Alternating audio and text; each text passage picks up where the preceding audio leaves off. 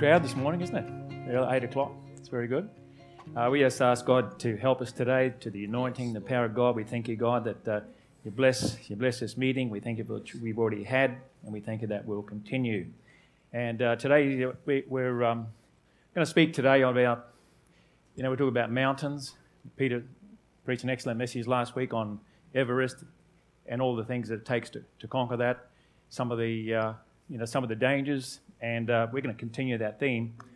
And this morning I want to talk about mountains, but not so much the natural mountains, but some of the spiritual mountains that each of us must at some stage conquer. And probably some of the things that that every one of us face, the reality of the real pressures in our lives, right? And this has been probably very much a part of what we've gone through, my life and family, and putting a family together. And I'd say those things would be, firstly, in marriage, probably one of the biggest mountains that we've had to conquer, is overcoming in relationships, your children. The other major thing is in every life, in every marriage, in every business is money. Money's always been a very big issue, and these are things. These are real challenges that will everybody in this room has been challenged in these areas. Is that correct? We're always, every marriage has been challenged. There are some significant and some more than others, but you will go through things, and these things are there, and they're hurtful and they're offensive, and they're things that you have to overcome and conquer, and. The other thing is is your personal sanctification. Personal sanctification and living godly is one of the greatest and I think most important of all the challenges that we'll face. And if you want to call it a mountain, it's a mountain.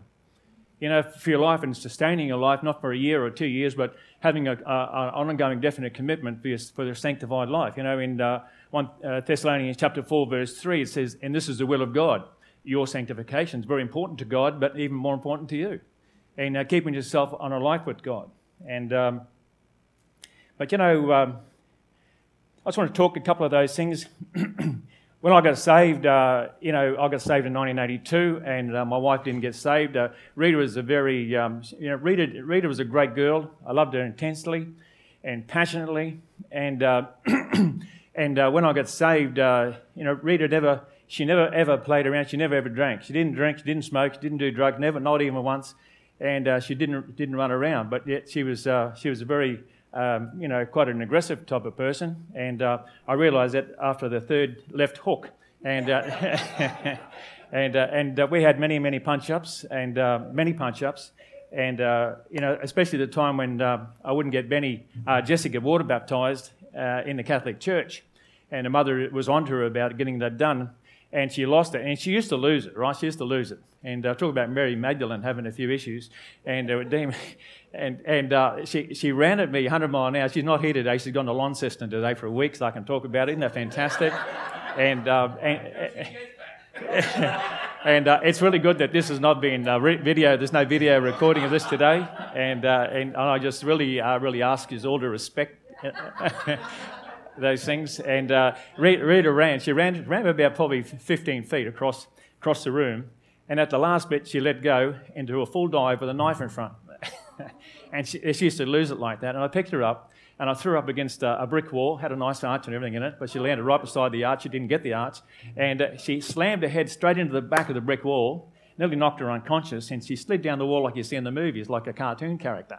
And so that was our life, And now I was saved by this time. Okay, I was saved.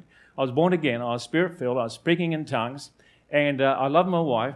And she used to ring up Kevin and Bev, and basically Beverly, and she'd ring Beverly up. And she'd use profanities that you wouldn't hear on a job site, and at Beverly, and Beverly sounded very upsetting. I found it very upsetting, and so you got these challenges there. Now I've ever had a mountain that was a mountain, and I decided that what was I going to do with this mountain, and was I going to leave it?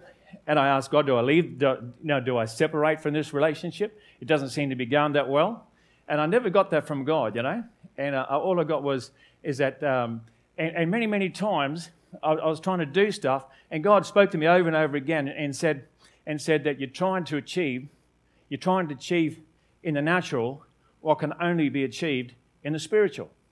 And I set myself a course. So I said, I'm going to conquer this thing, with God's help. And I set a course of action to fast one day a week, and I did that every week, for the first year. And I was going to pray, and I built it up in 3 months, built it up to 2 hours every morning from 4:30 to 6:30, with Telstra ringing me at 4:30. And I did that, and I had a list of almost 90-odd, over 90 goals. And Rita was a major part of that. I've seen change come to her life, and been able to take on this mountain, which was impossible. It was impossible, And like I'd be driving along the road saying, I'm going to Vanuatu on a mission trip. She said, no, you're not. I said, yes, I am. I've already booked. She said, not going. I said, I am going. At 100 k's along near Merillion, I've got this backhander as hard as you could possibly think it'd hit. Rita was a banana pack. She was strong arms and fast. And she got this backhander as hard as she could hit straight across while I was driving. That's how she used to lose it. And you know what? And then I gave her another backhander back. That's all I could do to calm her down. And nearly knocked her senseless. And I felt really bad about that.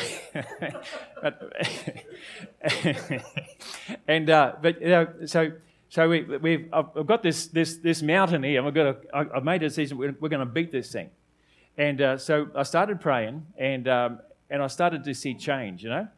Instant change. It got much worse.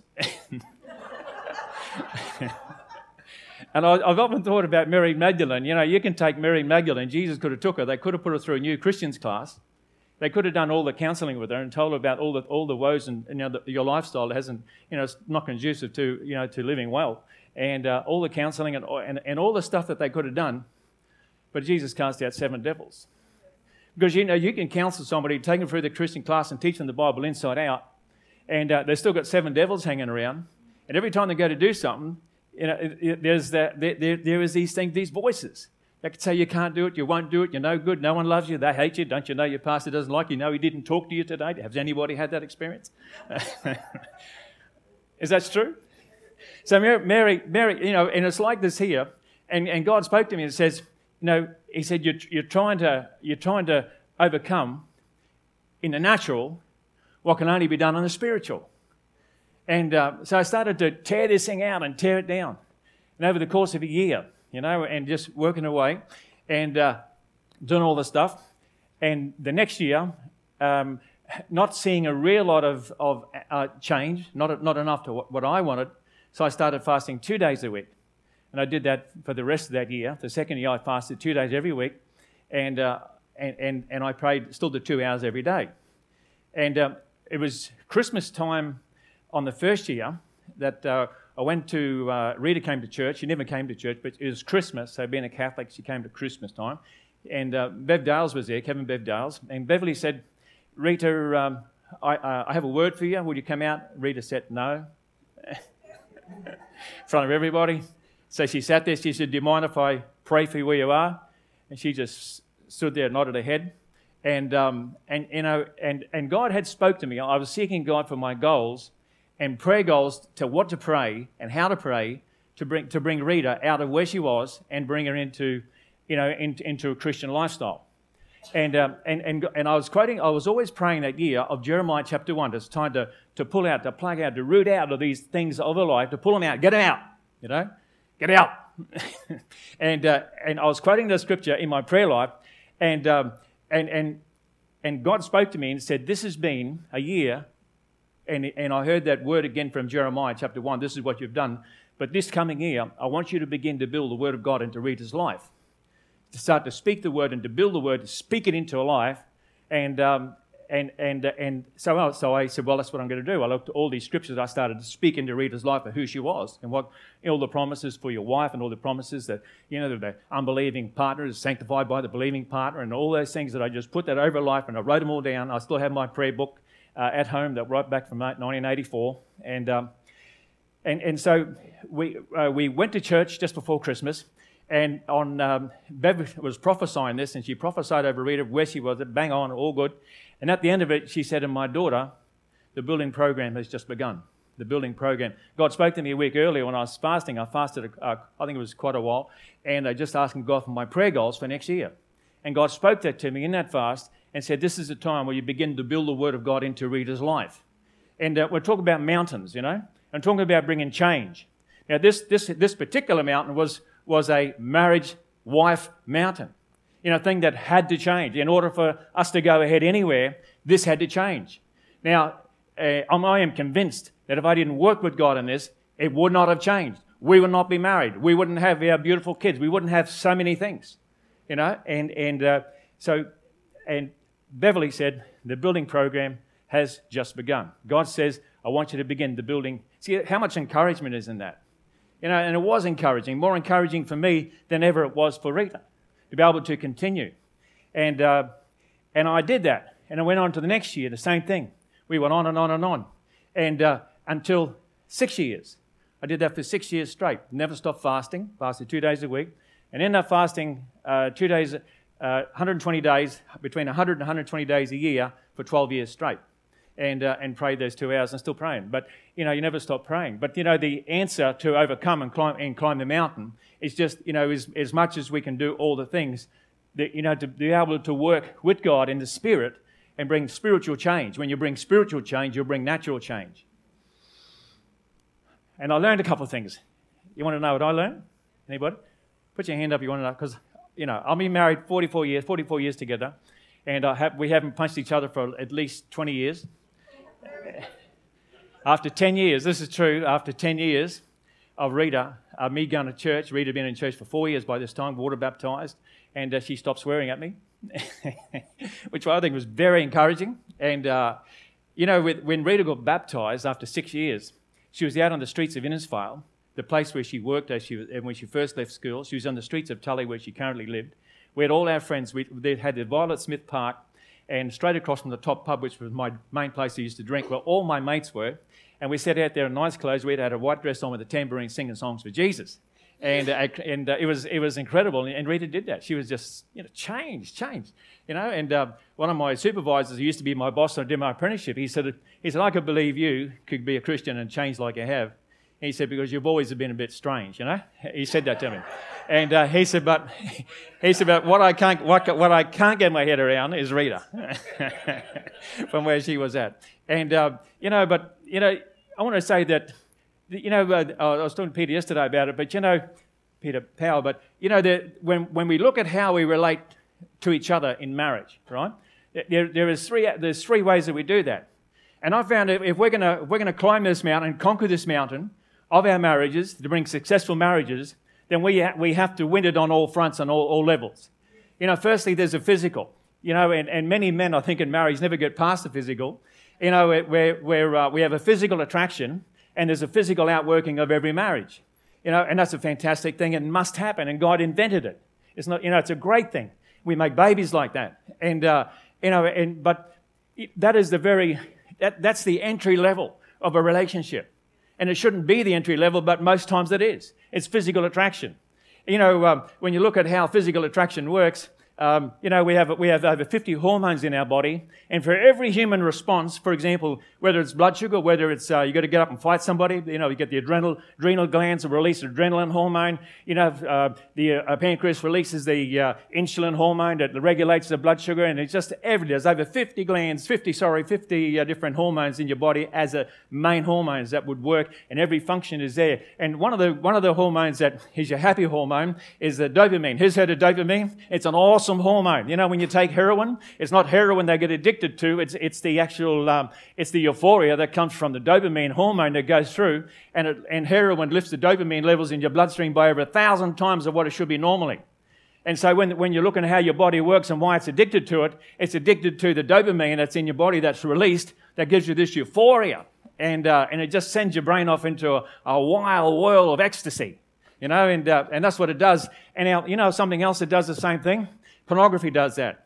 You know, and the addiction is just not to the sexual images, but the addiction is to the response from within the human body that it releases into your brain. And that's causes, you know, when somebody falls passionately in love at first sight at a beautiful person, you know, many times there's just a hormonal response. And this is physical and it's carnal and it's a natural thing.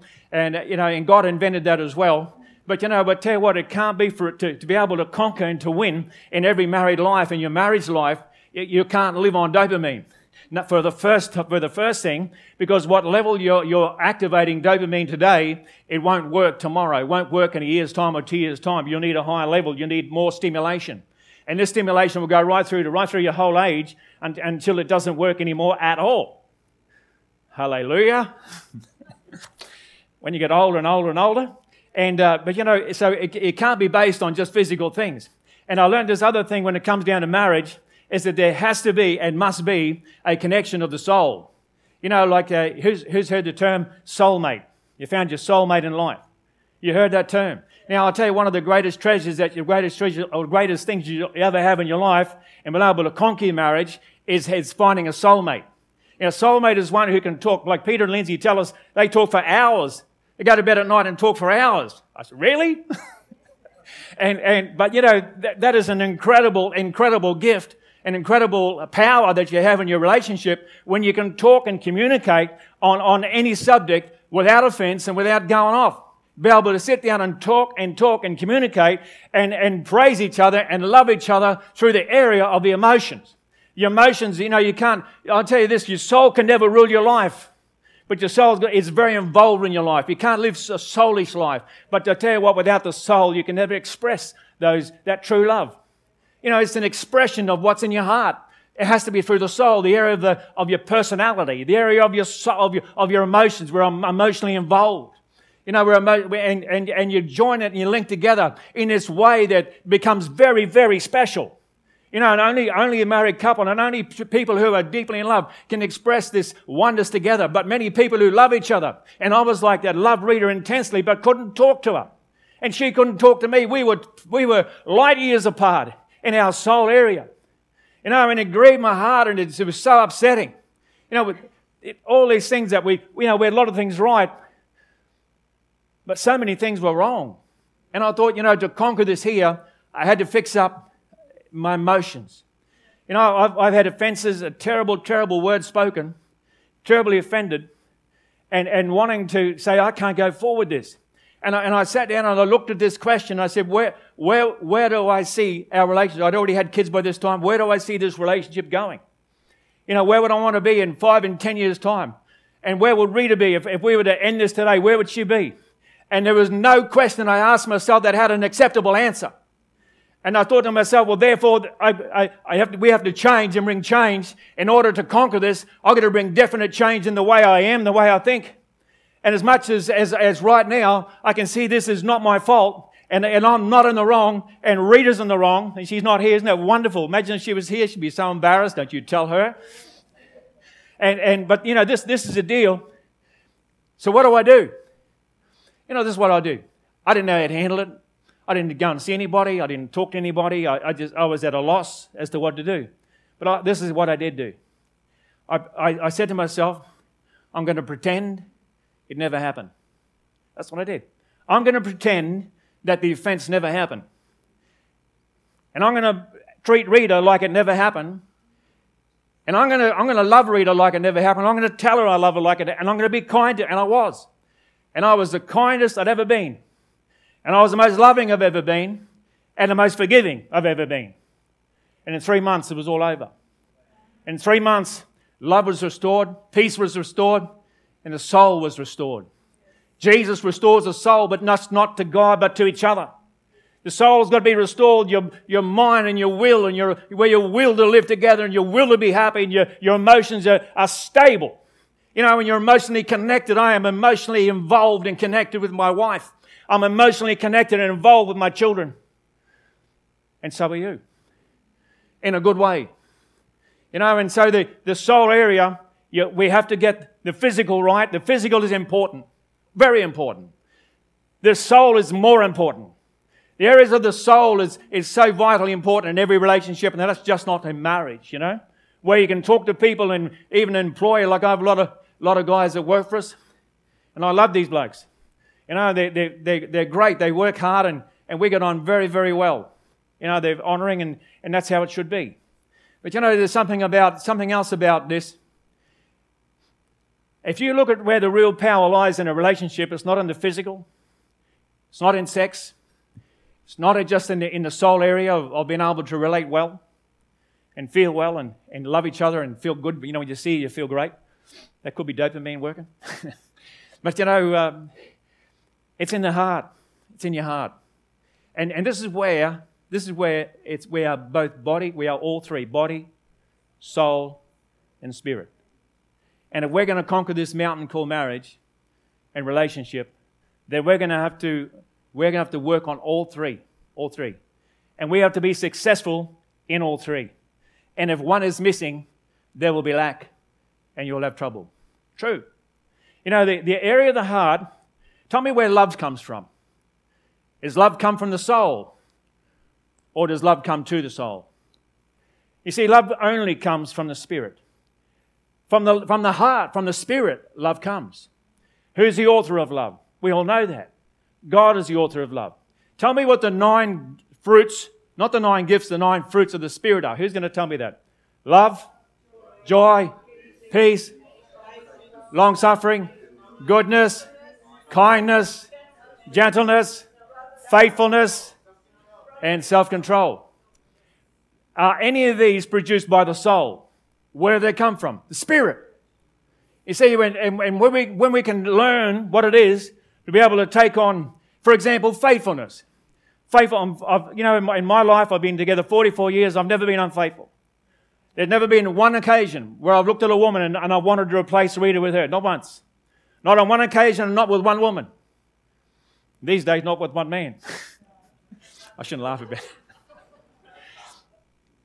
Sorry, Pete, I shouldn't have said that. But you know, faithfulness comes from the Spirit. You know, a faithful life is a ministry of the Spirit. God said to me, you're trying to fight a natural war. You're trying to fight a spiritual war with natural means. You can't fight Mary Magdalene, you can't fight the war that was going on in her life with natural means. It was spirit power, spirit life, faithfulness from the Spirit. Come on, when you build that into your life, faithfulness, and call it in your life, and thank God for that's in my life is faithfulness. Faithfulness. I'm faithful to God. I'm faithful to my church and leadership. I am faithful to my wife and children. I am faithful to my business and employees. I am faithful. Faithfulness is a part of me. It doesn't come from my soul. It's not a headset idea. It's not a brain idea. It's not a mind idea. It's a spirit idea. It's a spirit faculty and function of the Holy Ghost that's inside of me that builds faithfulness. What about love? How can you love somebody when you don't have love within your life? Love does not come from the soul. Love affects the soul, flows to the soul, but love comes from the heart. Love from your heart. Love from your spirit. Come on, your spirit's got the power to overcome. Love never. Thank you. Never. There's power in love. Forgiveness comes from love. Ephesians 2:4 says, for God is rich in mercy or forgiveness, rich in it, because of His great love. I see people in marriage that are talking about climbing that mountain of marriage. That's only a third of my message, but probably be about it, I think. You know what were we saying? You know the what was it? What did I say just a minute ago?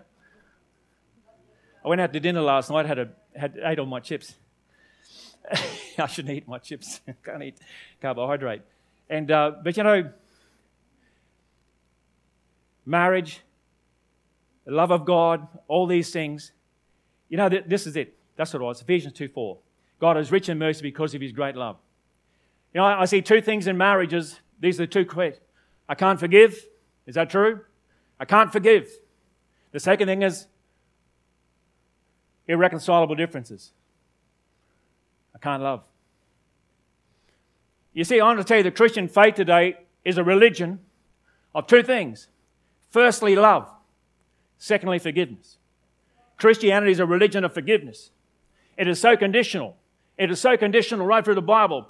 If you know, forgive me, forgive us our trespasses as we forgive those who trespass against us. And that might be a horrendous thing. Bless and do not curse.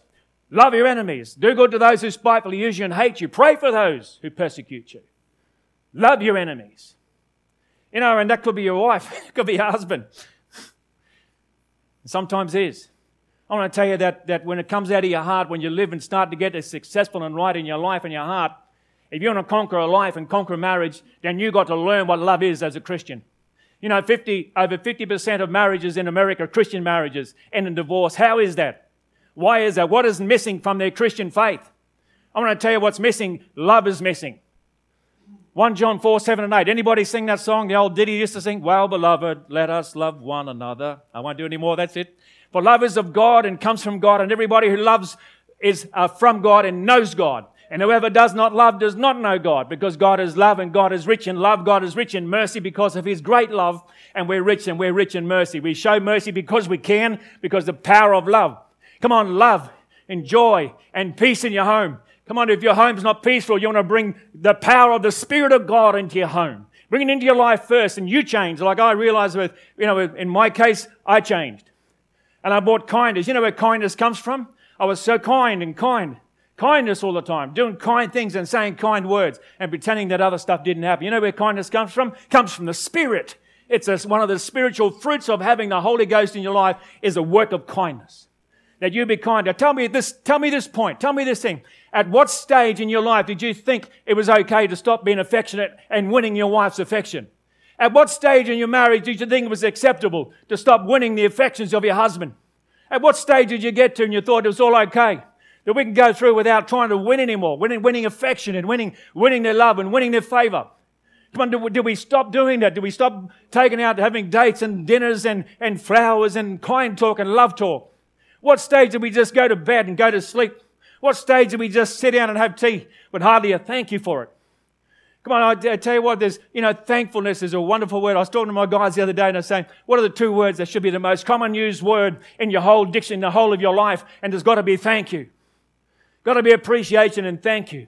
Just thank you and appreciate your wife and appreciate your husband, appreciate those who help you and do things for you. That's true.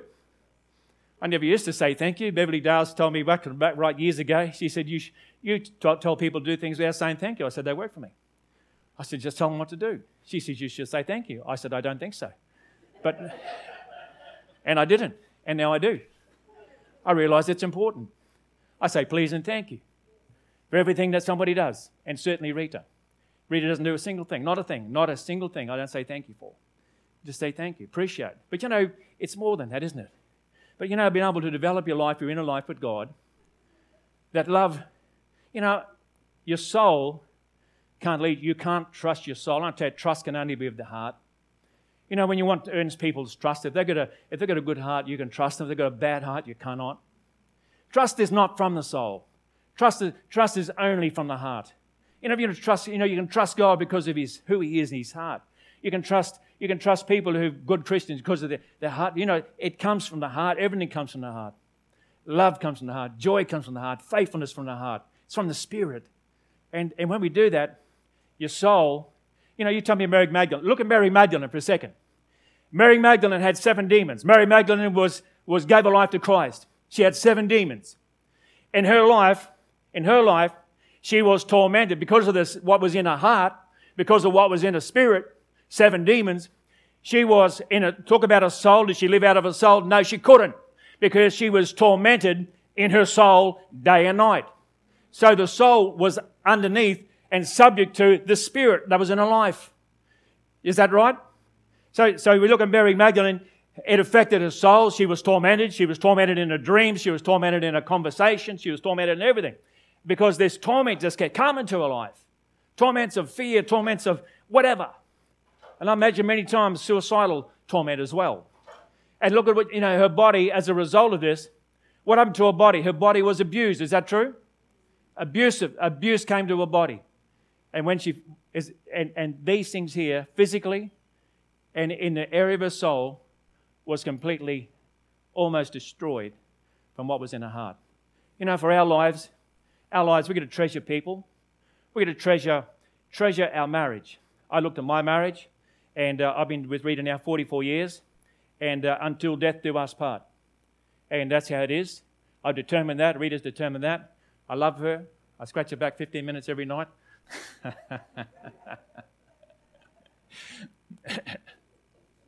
That's true. And, you know, but you do things for your wife, and I tell Rita every single day, I love her, every day, never miss. I never used to do that, never did, like I didn't say thank you. But you don't realise that, you know, for longevity and to be able to get on top of this mountain of relationship, you have to do these things. You have to see loving it. That's an expression of the heart that influences the soul of your partner. I love you. Expression of the heart that influences the soul, emotions. Emotional well-being comes because you love each other. Express love builds emotional stability. Tell me that's true, Dave. It's true. And so as a church, I got one of 4 points done here, and I'm going to finish now. Is that all right? Finish up. But, you know, I want you to think deeply about this. And this is about all relationships. It's a relationship with your children, the same. And if you're just going to get up your children all the time and tell them they're no good and tell them this and tell them that, you're not going nowhere with them. But, you know, that love, again, as you express that love, can affect the way they think, their mind. It's part of their soul, their will, their emotions, what they do. I was very blessed. My kids, you know, grew up, and neither of them have ever done drugs. Both of them were good kids, and you know, they've been great, and I've been so blessed with my children, and I'm blessed with my wife, and it's not a boast. It's just it has been hard work. It really has. It's been hard work, but it's a work that you have to purpose to do. You have to purpose to do this work. And make sure, I don't care how good your marriage is and how long you've been married, but you still continue and you never stop. Never stop. Never stop.